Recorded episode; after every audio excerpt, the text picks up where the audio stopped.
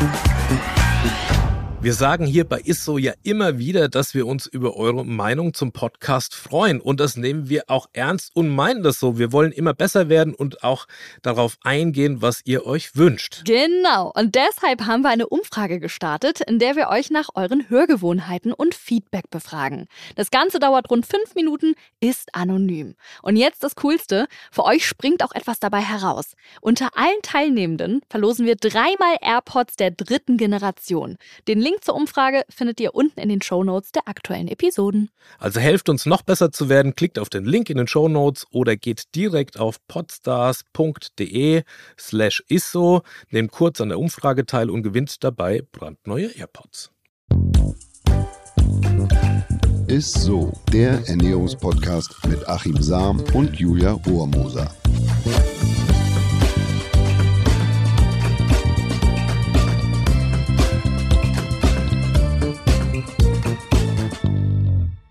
Hallo ihr Lieben und herzlich willkommen zu Isso, dem Ernährungspodcast mit Achim Sam. Und der Julia Rohrmoser.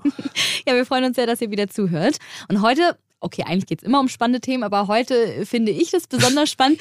Es geht nämlich um die richtige Ernährung beim Kinderwunsch. Warum findest du das so spannend? Das werde ich für mich behalten. Ha, ha, ha, Nein, also ähm, wie sollte sich die Frau ernähren, ne, wenn sie gerne schwanger werden möchte? Und dafür haben wir uns natürlich für diese Folge kompetente Verstärkung geholt. Achims ultimatives Gastintro. Ja, wir haben heute äh, tatsächlich den menschgewordenen Klapperstorch zu Gast und zwar die Ärztin und Autorin Dr. Med Dunja Petersen. Sie ist Ärztin für ganzheitliche Medizin, integrative Medizin, traditionelle chinesische Medizin, TCM. Es ist quasi ein Tausendsasser. Seit über 25 Jahren berät und behandelt sie Menschen inzwischen weltweit. Ein Schwerpunkt ihrer Arbeit ist der unerfüllte Kinderwunsch. Deshalb ist sie auch heute da. Sie ist Kooperationspartnerin mehrerer Kinderwunschzentren, berät Frauen und Paare und Männer auch online. In Büchern, Online-Kursen gibt sie inzwischen ihr Wissen über ganzheitlichen Kinderwunschbehandlung und die traditionelle chinesische Medizin an Laien, Patienten, Therapeuten weiter. Sie hat Bücher geschrieben, davon auch nicht wenige, unter anderem die Fünf-Elemente-Reihe Natürlich zum Wunschkind und Ist die schwanger? Grundlagen und Rezepte für mehr Fruchtbarkeit bei Mann und Frau. Liebe Dunja, wir sind ja ein Ernährungspodcast. Vielleicht habe ich auch in der Schule nicht richtig aufgepasst, aber wie um Himmels Willen kann unsere Ernährung dazu beitragen, dass mein Kinderwunsch in Erfüllung geht? Ja, erstmal Hallo an alle. Äh, schön, dass ich hier sein darf. Und ähm, ja, dazu gibt es ganz, ganz viel zu sagen. Also äh, manchmal weiß ich gar nicht, wo ich anfangen soll, wenn es um den unerfüllten Kinderwunsch geht. Ne? Ich sag dir, wo, ich sag dir mal, wo wir anfangen könnten, gegebenenfalls. Wir haben nämlich ein langes Vorgespräch geführt und ich muss wirklich sagen, ich hätte es ewig führen können, weil die erste Info war, dass es dir nicht nur um Frauen geht, sondern auch um Männer. Du berätst auch Männer. Wir waren ja so getrimmt, dass wir wirklich jetzt, das hast du ja auch in deinem Intro mhm. gesagt, Frauen, äh, genau, dass es um, um Frauen und Kinderwunsch geht. Aber man kann tatsächlich auch Männern da was raten. Ne? Ja, also ähm, it takes two to tango heißt es ja so schön. Also wir brauchen immer zwei, um etwas Neues zu erschaffen in diesem Falle. Mhm. Ähm, und ähm, bei, wenn man Ursachen findet für den unerfüllten Kinderwunsch, dann sind die Ursachen tatsächlich auf Mann und Frau gleich verteilt, ja. Aber es gibt ja auch ganz viele Paare, bei denen tatsächlich keine Ursache gefunden wird oder keine wirklich handfeste Ursache, mhm. wo man sagt, also so kann man nicht schwanger werden, da braucht man jetzt Hilfe von einem Kinderwunschzentrum. Aber was tatsächlich in der Schulmedizin ja immer noch ähm, so ein bisschen vernachlässigt wird, ist eine gesunde Ernährung und eben eine Vorbereitung auch, um schwanger zu werden. Und ich mache ja auch traditionelle chinesische Medizin. Und da ist es eben schon immer so, dass man sagt, man braucht 100 Tage Vorbereitung, bevor man versucht, schwanger zu werden. Und das gilt für Mann und Frau. Ja? Wie bitte? Also 100 Tage Vorspiel ja, sozusagen. Genau. Und, dann und da kann ich dir auch ganz genau sagen, warum beim Mann auch 100 Tage. Weil die Spermien ja auf so einer, ich sag jetzt mal, so einer Industriespur gefertigt werden. Und die brauchen 70 Tage vom Start, bis sie fertig sind. Das heißt, wenn du deine Spermienqualität verbessern Ach, willst, äh, dann musst du das ja von Anfang an tun, weil du ja nicht genau weißt, in welcher Sekunde sozusagen mhm. das entscheidende Quäntchen jetzt dazugetan wird. Und deswegen kannst du dir mal gleich drei Monate Ach, reservieren an Vorbereitung. Ne? Also das heißt, ich fange heute an. Aber sag mal, ist das nicht auch gleichzeitig ein Killer? Drei Monate brauche ich quasi für das perfekte Sperma. Kann ich das nicht immer auf einem absoluten Top-Zustand irgendwie mir da? Ja, also erstmal würde man ja äh, gerne behalten. wissen wollen, ob du überhaupt Schwierigkeiten hast. Äh, Ne? Und dann Nein. kann man ja zu einem Urologen du gehen, jemand, der das untersucht, und dann lässt man sich erstmal einmal untersuchen. Das ist sowieso ja das sollte selbstverständlich sein, um gleich von Anfang an okay. zu wissen, gibt es da grundsätzliche Probleme beim, bei der Frau oder beim Mann. Und mhm. dann mhm. ähm, gibt es da ja noch weitere Untersuchungen und so weiter. Also das sollte man tatsächlich äh, immer machen. Also man sagt ja in der Schulmedizin, dass man ein Jahr lang äh, zum richtigen, also zum optimalen Zeitpunkt Sex machen sollte.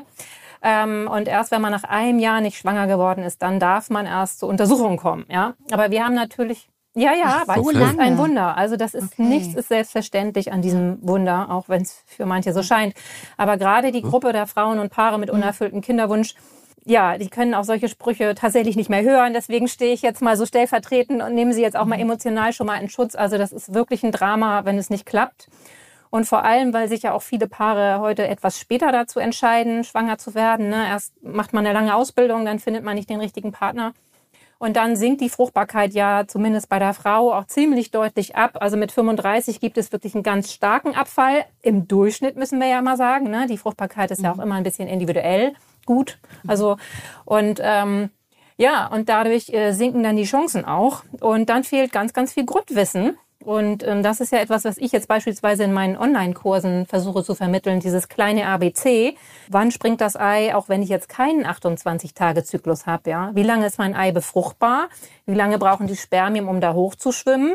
Und wie lange leben die Spermien und dann erst kann man ja sozusagen ausrechnen, wann ist denn eigentlich der optimale Zeitpunkt für Sex. Ja. Ne? Warum ist das so komplex, dieses Thema Kinderkrieg? Ja, der Mensch ist komplex. Die Evolution hat Millionen Jahre gebraucht, um uns hervorzubringen und ähm, Du hast ja äh, viele, viele Millionen Spermien in, äh, in jedem Schuss sozusagen losgeschickt und äh, höchstens eins packt das Ziel, ja. Es ist einfach unglaublich komplex. Wir müssen ja auch ähm, so ein halb fremdes, kleines, befruchtetes Ei auch in, im Mutterleib einwachsen lassen. Und du weißt ja, dass äh, unser Körper eigentlich so fremde Sachen, mhm. Fremdeiweiße, sag ich jetzt mal so, abstoßt und bekämpft. Und ähm, das ist, finde ich, jetzt immer das eigentliche Wunder, daneben, dass der ganze Mensch und die Welt ein Wunder ist, ja, dass die Frau, also in diesem Moment, wo die Einnistung stattfindet, dieses halbfremde Ei, ähm, ja, ihre Abwehr so ein bisschen zügelt im Uterus und das Kleine dann sozusagen einnistet. Das ist so ein Fachbegriff, ja. Und ähm, das ist heutzutage tatsächlich ein, ein Problem geworden, weil wir so viele also das Immunsystem Immunstörungen haben, ja, ja auch nicht unbedingt immer ganz sichtbare wie Allergien, sondern viele sogenannte stille Entzündungen und äh, so ein Klima in uns vorherrscht, das auch sehr viel mit Stresshormonen viel zu tun hat und dann auch unsere Abwehr und unsere ja weiblichen und männlichen Hormone beeinflusst. Ne? Und das alles beeinflusst das Klima für die Einnistung. Ja. Das, also das heißt, das Immunsystem, da kann ein hochaktives Immunsystem, was wir durchaus haben durch viele Umwelteinflüsse und so weiter, kann da auch hinderlich sein ja. beim Kinderwunsch. Genau, also es gibt ja diese, diese Menschen, die auch manchmal ganz stolz behaupten, vielleicht auch mit Recht, dass sie sagen, ich werde nie krank, ich kriege keine Erkältung, alle anderen werden krank und so weiter, ich aber nicht. Na, das ist so ein bisschen so ein Immunsystem, was sehr, sehr schnell reagiert und sehr, sehr, ja, auf der einen Seite sehr positiv schnell reagiert, aber es kann auch dazu führen, dass eben bestimmte Funktionen, wo das Immunsystem sich mal ein bisschen zurücknehmen muss, wie bei der Einnistung, nicht ganz so smooth, also nicht ganz so äh, weich laufen, wie sie eigentlich laufen sollten. Und dann tatsächlich so ein kleines Ei, wie soll ich sagen, so ein bisschen angegriffen wird, wenn es einnisten will. Und die sind ja so empfindlich, dass sie dann auch, wenn sie da nicht andocken innerhalb von drei Tagen, die haben nur drei Tage, um fest einzuwachsen, also um so anzudocken, dass sie ne, mit, ihrem, mit dem Blutkreislauf der Mutter verbunden sind, indirekt natürlich. Ja, und wenn in den drei Tagen etwas passiert, was nicht passieren darf, dann bricht die ganze, bricht die ganze Schwangerschaft ab oder kommt eben nicht zustande, sage ich jetzt mal so. Ne? Aber heißt das im, Umkehr, im Umkehrschluss auch, dass wenn Frauen jetzt, sagen wir mal, nicht optimal aufgestelltes Immunsystem haben, äh, schneller schwanger werden können als Frauen mit einem hochaktiven, guten Immunsystem? So einfach kann man das, glaube ich, nicht sagen. Also da fehlen natürlich bergeweise Studien, um, um sowas wirklich nachzuweisen. Und mit schwangeren Frauen macht man ja keine Studien in dem Sinne. Das heißt, wir werden es sehr schwierig haben, es nachzuweisen. Ähm, es ist eher ich sage jetzt mal alles möglich. Ja, es ist möglich, dass die mhm. Frau, die wirklich immer gesund ist, auch wirklich immer gesund ist und es nicht am zu scharf eingestellten Immunsystem liegt. Es kann aber mal mhm. sein. Und genauso ist es bei der Frau, die seit Kindheit ganz viele Allergien hat, so dass es sein kann, dass das Immunsystem so dysreguliert ist, wie wir in der ganzheitlichen Medizin sagen, dass das auch in diesem Falle Schwierigkeiten hat. Es kann aber auch sein, dass es klappt. Und es gibt ja durchaus auch ähm, ja die Idee, auch das Immunsystem mal ein bisschen einzubremsen. Das ist jetzt auch noch nichts, was irgendwie in den ärztlichen Leitlinien steht oder so, um eben diesen Versuch oder dieser Idee sozusagen eine Möglichkeit zu geben und zu versuchen eben ja das Immunsystem kurzfristig ein bisschen zu hemmen, um diesen Fehler oder möglichen Fehler auszuschalten. Ja. Und da ist irgendwie bei mir der Knoten. Also wenn man so ein Immunsuppressiver beispielsweise jetzt einsetzt, wenn es denn unbedingt notwendig ist, um den Kinderwunsch zu erfüllen, ist es doch gleichzeitig versuchen ja Mütter auch möglichst alles zu tun oder werdende Mütter oder wenn man Kinderwunsch hat, sich gesünder zu ernähren, ähm, guten Stoffwechsel zu haben und so weiter und so fort. Viele äh, Antioxidantien, sekundäre Pflanzenstoffe und und und. Aber macht man da, arbeitet man da nicht eigentlich fast ein bisschen dagegen? Da gibt es keine Studie zu, dass man äh, ähm, nee, es gibt mit schwangeren Frauen macht man keine ich sag jetzt Studien. Mal eine gesunde ne? das Ernährung. so. Also das ist ja, deswegen sind ja auch ganz ja, viele Medikamente werden vergaß. ja auch nur an der männlichen Gruppe getestet. Die Gendermedizin, die ist ja erst im Kommen. Ne? Also dass man weiß, Frauen reagieren anders als Männer und so weiter.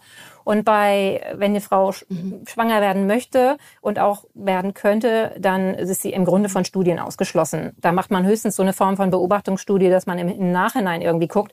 Aber welche Frau, die schwanger werden würde, würde sich einem Risiko aussetzen und jetzt sagen wir mal ganz viel, übermäßig viel Vitamin B zu sich nehmen und äh, dann hinterher hat sie ja, ja. einen Abort. Ja, also das würde ja niemand machen. Also denke aber, ich weiß, worauf ja. du hinaus willst. Es geht ja eben darum, dass wir jetzt nicht künstlich das Immunsystem beeinflussen wollen. Zumindest ich will das nicht. Ich möchte eigentlich, dass Frauen und Männer, also Paare, ihre Gesundheit verbessern. Also auch das, was sie nicht sehen. Und wir sehen ja so viel nicht. Wir sehen ja unsere Stresshormone mhm. nicht. Und wir sehen auch vielleicht unsere, ja, die Leber, die irgendwie kämpft um ihren Stoffwechsel. Das sehen wir nicht. Und wir sind vielleicht ein bisschen müde und wir schlafen schlecht. Aber das wären ja auch alles Anzeichen dafür, dass vielleicht diese großen Organ- oder Stoffwechselsysteme nicht richtig funktionieren. Und mein Antrieb ist tatsächlich noch viel größer. Ich denke immer, ich möchte, dass die Frauen, mit denen ich arbeite oder die Paare, mit denen ich arbeite, das wirklich verstehen, worum es geht. Denn es geht ja jetzt nicht um das kurzfristige Ziel, gerade mal jetzt schwanger zu werden, Einerseits schon, aber mir geht es auch darum, dass man das grundsätzlich begreift. Denn unsere Fruchtbarkeit, die geht ja seit 40 Jahren kontinuierlich runter. Bei den Männern kann man das eindeutig nachweisen, dass die Spermiogramme durch die Industrialisierung oder jetzt gerade in den letzten 40 Jahren jedes mhm. Jahr ein Prozent an ihrer Fruchtbarkeit verlieren. Ja? Und bei uns Frauen wird es wahrscheinlich auch so sein. Also wenn wir die Trendwende nicht hinkriegen, äh, weniger Gifte zu essen und uns ja darmgesünder zu ernähren und so weiter, dann äh, wird es keine Enkel mhm. geben, sag ich jetzt mal so hart. Ja, also aber, aber auch mit der Entwicklung sozusagen der Sitzheizung im Auto habe ich von dir erfahren. gibt es äh, also das war mir wirklich eine Lehre. Ja, Seitdem klebt er bei mir über der Sitzheizung. Mhm. Äh, mein Mann darf das auch nicht mehr benutzen. Wird, ja, wirklich. Rausgeknipst. Ich, ich habe ihm gesagt, er darf, er darf auch nicht mehr in die Sauna. Muss man vielleicht hinzu, musst du noch mal erklären, liebe Toni, was ist. nicht ewig da hängen bleiben. Ne?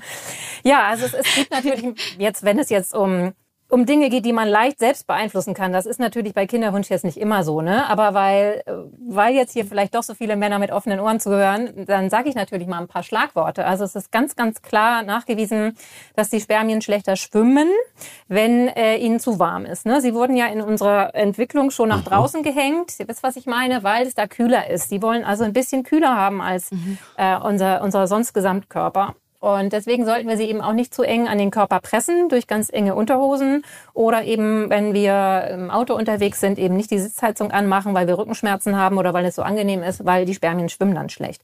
Und das ist jetzt nicht nur in mhm. da, also das ist nicht der einzige Grund, sondern es ist eben auch so, dass Alkohol zum Beispiel ist ja ein Nervengift, wie wir alle wissen, und es schädigt die Gene in den Spermien ja. und ähm, es schädigt oder es hemmt die Spermien auch am Schwimmen, weil nämlich ihr Vortrieb sozusagen gehemmt wird ja.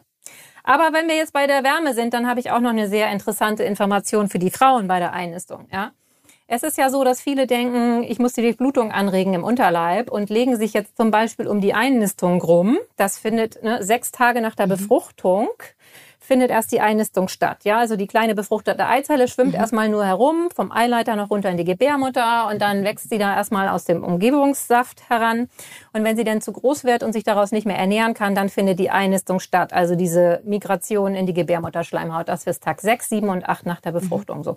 Und viele denken, jetzt muss ich ganz viel für die Durchblutung tun und legen sich zum Beispiel eine Wärmflasche auf den Bauch. Ja? Und das ist zum Beispiel kontraproduktiv, Oh. weil der Körper dann tatsächlich äh, ja, die Durchblutung verbessert, aber auch den Sauerstoffgehalt verbessert. Und dieses kleine, die kleine befruchtete Eizelle, die hat Sensoren und misst den Sauerstoffgehalt. Und der Sauerstoffgehalt bestimmt, wann niste ich ein. Jetzt kriege ich nicht mehr genügend Sauerstoff, jetzt niste ich ein.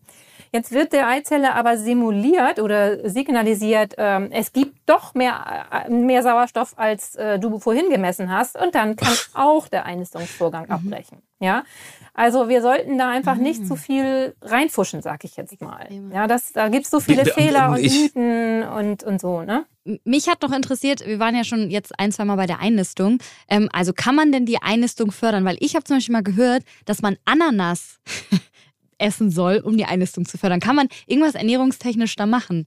Also kurzfristig kann man da wirklich nichts machen. Also nicht mit Ernährung. Das ist, äh, Okay. da gibt es eine einzige Studie oder es gibt da, vielleicht gibt es auch noch eine Studie mehr. Ich habe jetzt letztens nicht geguckt. Aber das ist eine, eine Studie, die sozusagen im Labor stattgefunden hat und nicht irgendwie an Frauen oder großen Gruppen oder so durchgeführt worden ist, wie so viele. Man kann also dieser Studie überhaupt noch nichts ablesen eigentlich. Aber irgendjemand hat sich diese Studie durchgelesen und da, da seither kursiert sozusagen herum, dass das Bromelain, das ist der Stoff aus der Ananas, der dafür irgendwie ähm, ja, Ja. zuständig sein soll, dass das irgendwie toll ist. Ja, aber es ist völlig unklar, in welcher Menge man das zu sich nehmen soll und so weiter. Und das sind Ist aber immerhin der bessere Verdauungsschnaps, liebe Dunja. Also Bromelain, ne, kennen wir ja. Das ist, deshalb machen die Südamerikaner, die machen quasi nach dem Essen, wir trinken ein Schnäpschen und die machen sich so ein Chutney. Damit verdaut man letzten Endes besser für die Proteinverdauung, weißt du sicherlich.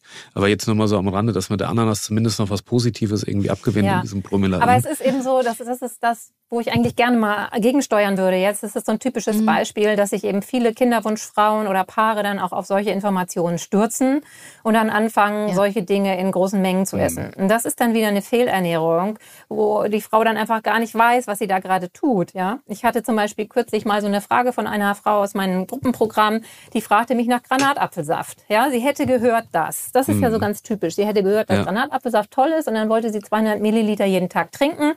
Und, und dann habe ich ihr gesagt, äh, das ist also total kontraproduktiv. Ja, das ist viel zu viel. Du kriegst viel zu hohe Dosen von Phenolen, was ja an sich gut ist irgendwie für den Körper. Du kriegst viel zu hohe Dosen rein.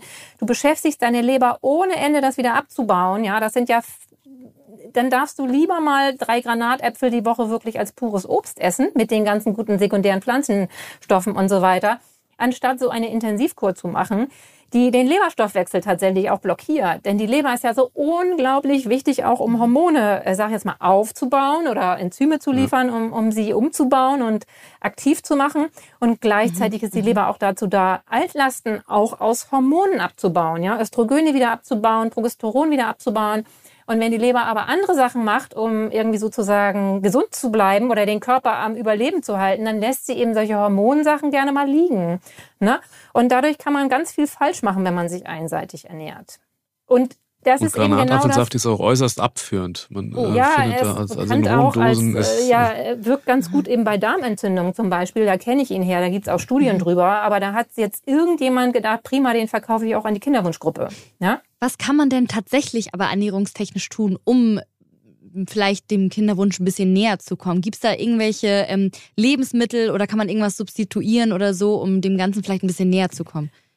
Ja, natürlich kann man das. Es ist auch ganz wichtig, dass man das tut. Es sind aber tatsächlich Ja. keine Geheimnisse. Und es ist eben auch, äh, ja, kein Sprint, sondern eher ein Marathon, wie wir vorhin schon festgestellt haben. Und äh, das ist immer meine erste Aufgabe, allen auszureden, dass sie eben kurzfristig durch Ananas schwanger werden können oder die Chancen verbessern, ja. Also es geht darum, sich grundsätzlich vielseitig zu ernähren, sich frisch zu ernähren, eine sehr gute Qualität zu essen, alle Farben zu essen, also ne, was rotes, ein rotes Obst am Tag und grünen Salat zu essen und Nüsse zu essen und auch Fisch oder Algen zu sich zu nehmen. Um die Omega-3-Fettsäuren sind natürlich auch unheimlich wichtig beim Kinderwunsch und auch äh, alle Vitamine sind unheimlich wichtig.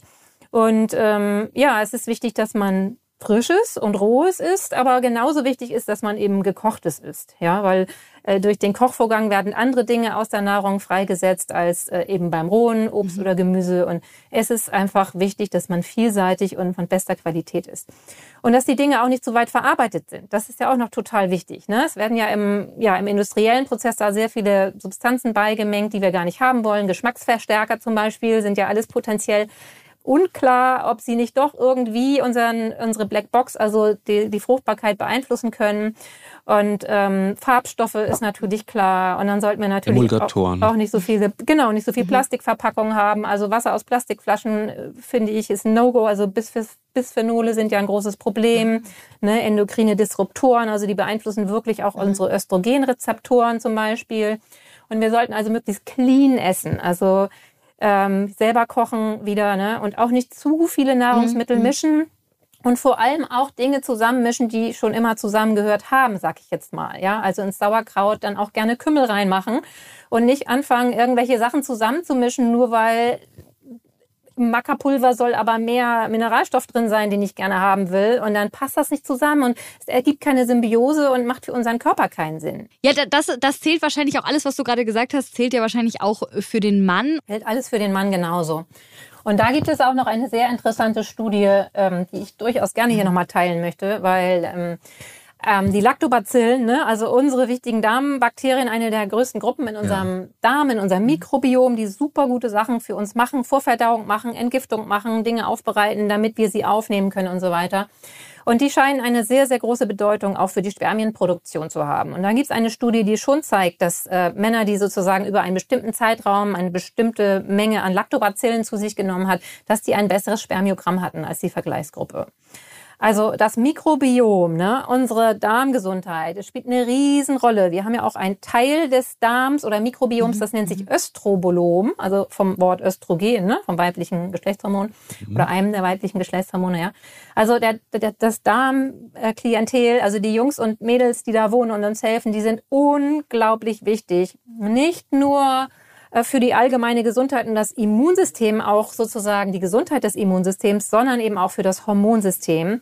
Es mhm. gibt an dieser Stelle zwei Folgen, auf die ich gerne hinweisen würde. Das ist einmal unsere äh, quasi Folge mit dem Sauerkraut. Ja, es geht ja da äh, um fermentiertes und natürlich äh, unsere ja, Folgen äh, zum Thema mhm. Mikrobiom ja. und Darm. So ist es. Also nur mal so jetzt. Absolut, total entscheidend. Ja, und da mhm. in diesem in diese Furche möchte ich gerne noch mal reinschlagen, weil da gibt's auch noch diese Information, dass jetzt zum Beispiel hocherhitzte Produkte, ja, die, die lang haltbar sind, die sind lang haltbar, weil durch Hocherhitzen die Bakterien sterben. Und die guten Bakterien, damit meine ich jetzt die Lactobacillen, Bifidobakterien und andere gute, ja, die werden abgetötet und machen ja dann keinen weiteren Stoffwechsel, der ja an sich gut ist, weil sie verarbeiten ja die Milch zu Sahne, zu Quark und zu Käse, sag ich jetzt mal.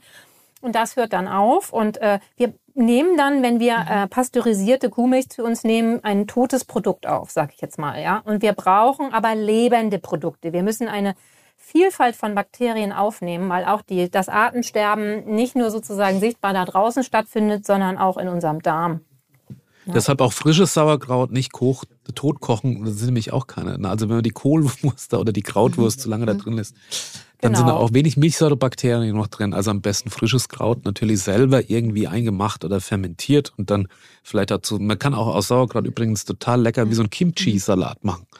Das ist ja aus fermentiertes. Ja. Schmeckt auch super lecker. Dass man es halt nicht erhitzt, aber das ist genau das, was du ja jetzt eben genau. sagst. Rote Beete ist aber, aber, auch ein tolles Beispiel dafür. Ja, Die kann man auch genauso wundervoll mhm. einlegen. Mhm. Und ähm, ja. hat auch unglaublich viele gute Nährstoffe für den Kinderwunsch. Ne? Zum Beispiel auch sehr viel Eisen und solche Sachen. Ne? Wofür soll man zum Beispiel Folsäure einnehmen als Frau, wenn man einen Kinderwunsch hat? Folsäure gehört ja zu den B-Vitaminen und wir brauchen Folsäure ganz dringend, um, sag ich jetzt mal, ähm, Zellen zu vervielfältigen. Und wir müssen ja mhm. in unserem äh, ja, wenn das Kind wachsen soll, müssen wir sehr, sehr viele Zellen bauen. Wir müssen nicht nur Zellen für das Kind bauen, sondern wir haben ja auch fast einen doppelt so großen Blutkreislauf und so weiter.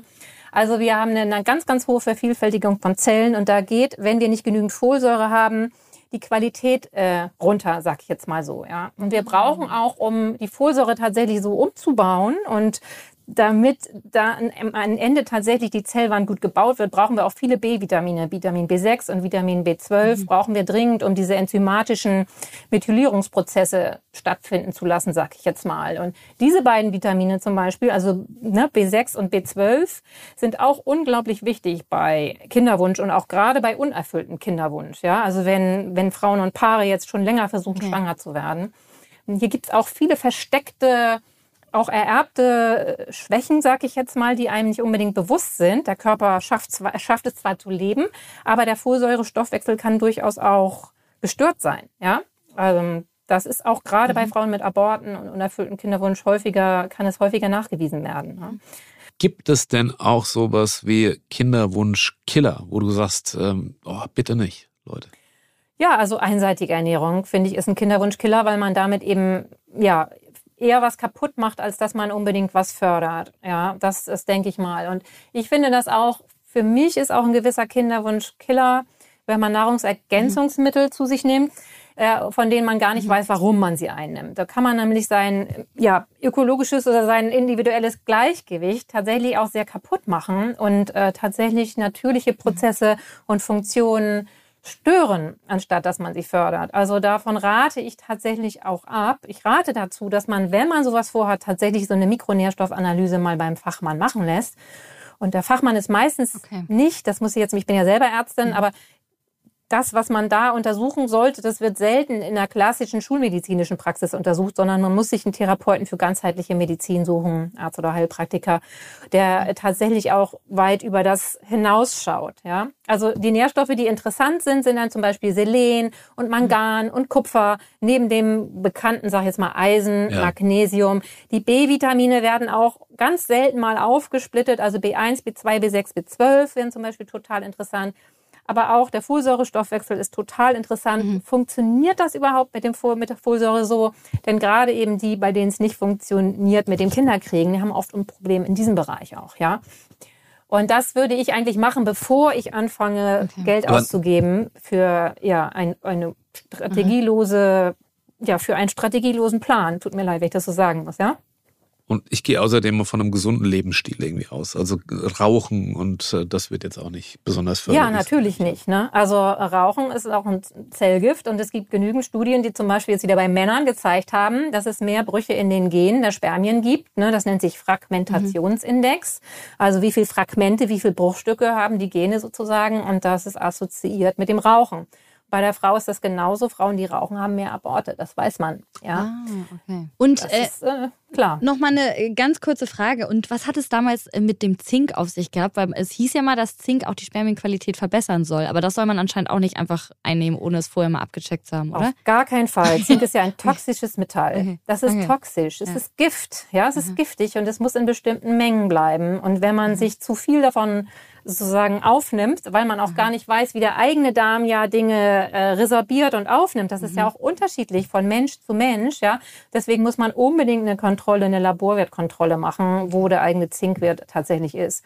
Und dann muss man Was ja auch noch sagen, dass Zink und Selen um denselben Rezeptor konkurrieren. Ja, und mhm. in vielen Kinderwunsch-Kombinationspräparaten sind die beiden Dinge parallel drin und ähm, das macht eigentlich auch keinen Sinn. Ja, also man muss eher Zink morgens, Selen abends ja, das ist dann eine sinnvolle Variante. Wahnsinn, wie viele Mythen so. Ist mit der Mann alles okay?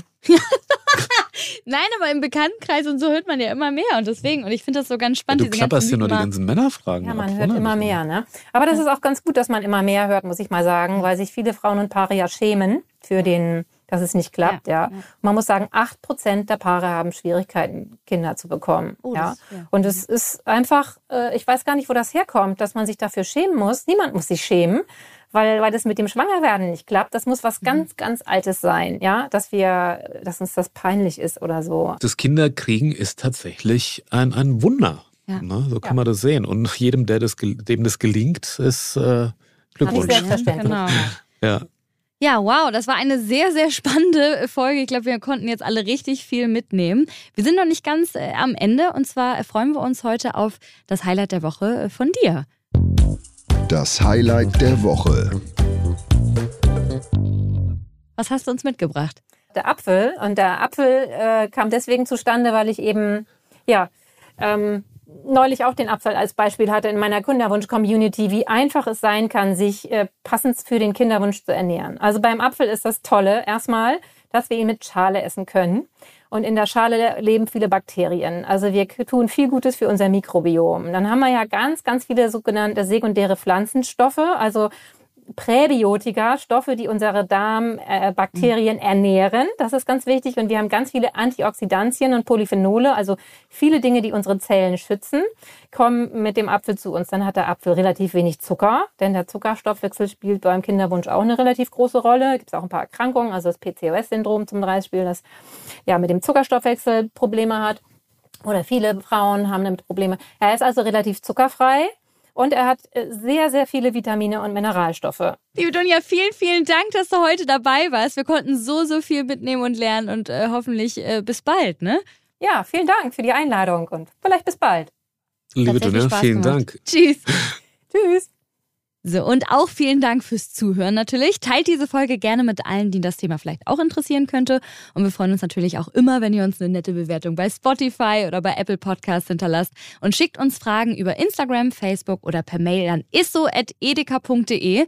Wir sammeln wirklich jede einzelne Frage und beantworten sie gerne hier live in der Folge, in unserer Hörerfrage der Woche oder auch gerne irgendwann in einer QA-Folge. Wir freuen uns auf jeden Fall von euch zu lesen und bis nächste Woche. Ist so. Tschüss. Ciao. Dieser Podcast wird euch präsentiert von Edeka. Wir lieben Lebensmittel.